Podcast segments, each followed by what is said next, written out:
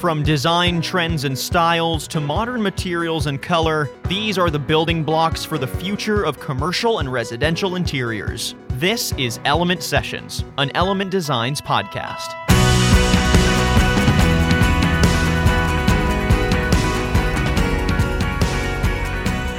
Welcome to another episode of Element Sessions. I'm your host, Scott Sidway. Today we're going to be talking about how distribution is changing and why it's important to look for distributors with online stores, especially when considering who to buy a product from. I mean, it's it's important given the era we live in, you know, where brick and mortars are dying and online shopping is basically the norm.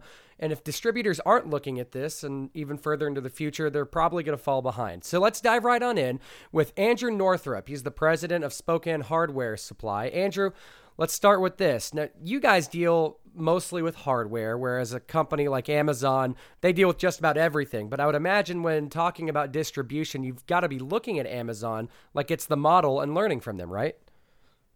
Yeah, absolutely. And, um, you know, I think that it's important to, I, I kind of look at where I think Amazon's eventually going with these distribution centers, and it, it almost returns back to a brick and mortar model. They have all their inventory of all the diverse products right in everybody's backyards.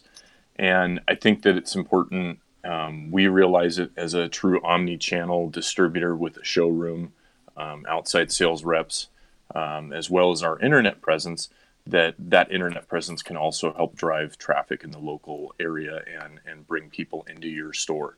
People still like at the end of the day to touch and feel hardware, um, and and so you know, yeah, Amazon has everything. Um, and it, it kind of almost comes full circle. I think at the end of the, of the day with their one day delivery. So, um, you know, we've we've looked at and contemplated about adding our products, being a partner for our vendors to load products onto Amazon, and you know, I, I, I don't know where they get all their data, but I see the Amazon basic products being launched um, every day, cabinet hardware um, functional door locks for uh, insanely low price points. And I think at the end of the day, that doesn't do anybody in the distribution channel any good.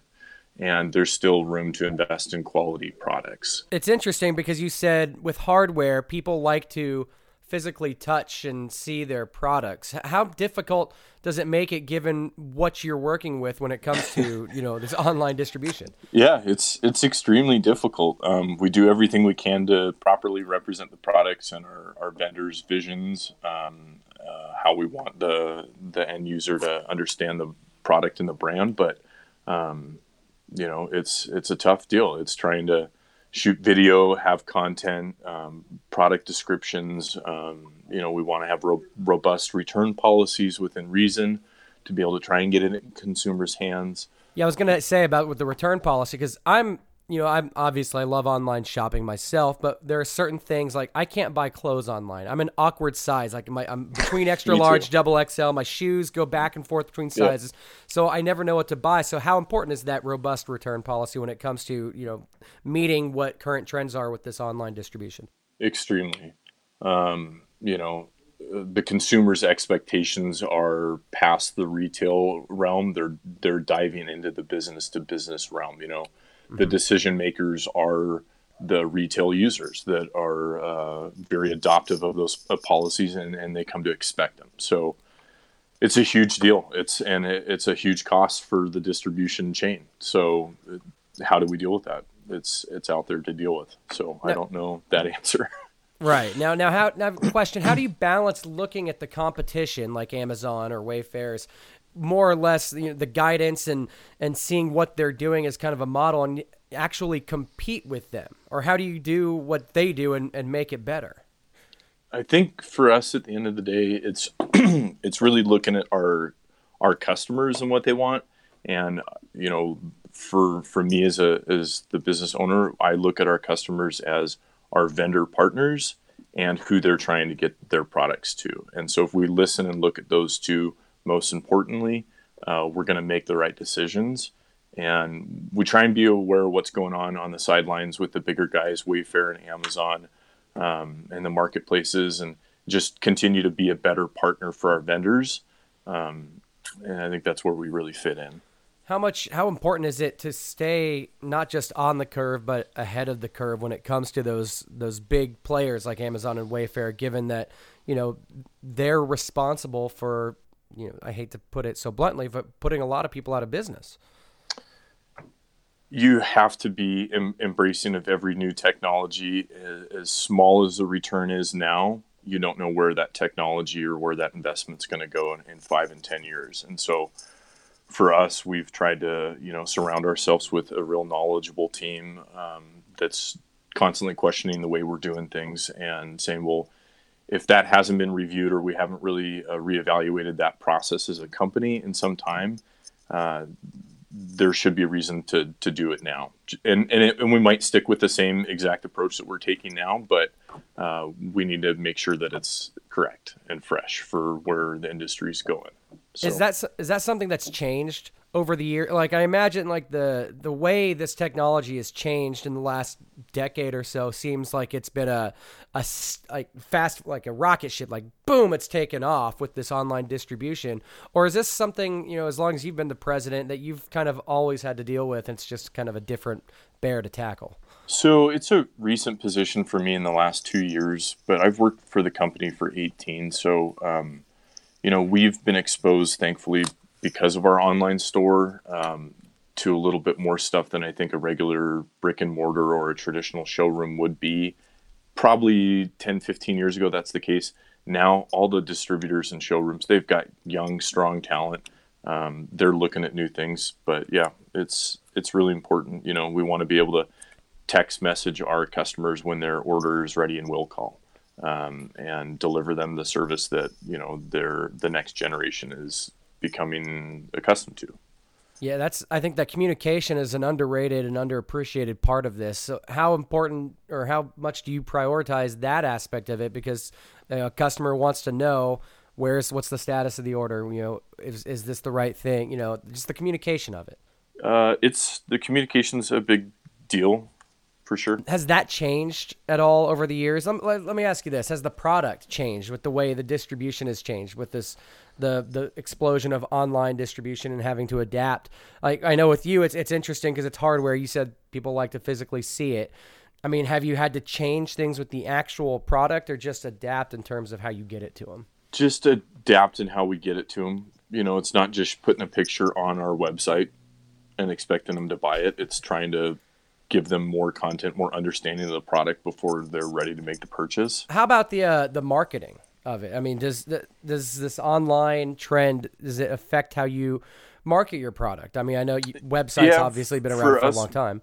We were a little late to the game in in you know getting into real serious email marketing, um, and I'm kind of grateful for that because I don't think we're focused on just um, the sheer data and the numbers of the marketing platforms and programs, we're really trying to focus on the content and who we're marketing to and being mindful of you know, who's our end customer. Are we talking right now to a interior design firm in San Francisco who's doing high rise condos, or are we talking to um, a small home um, shop that is uh, you know great on social media, has a huge clientele, but doesn't have any access to products? And so you know those conversations and, and what we're going to talk about to those customers are different.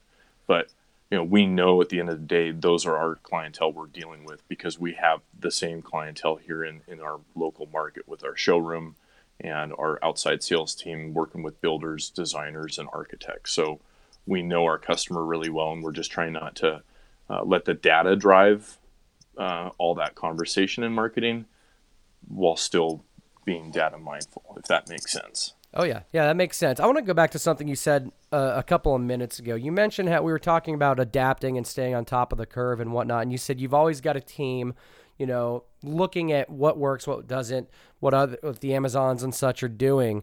I mean, what kind of things specifically, as as a company that's really trying to embrace what you guys are, it, it really embrace this model and embrace this this method of distribution. What kind of things specifically are your teams bringing to you and saying this is something we need to be doing or this is something that doesn't work? Uh, a lot of a lot of A/B testing happens on our website um, behind the scenes for any new feature or function that we roll out.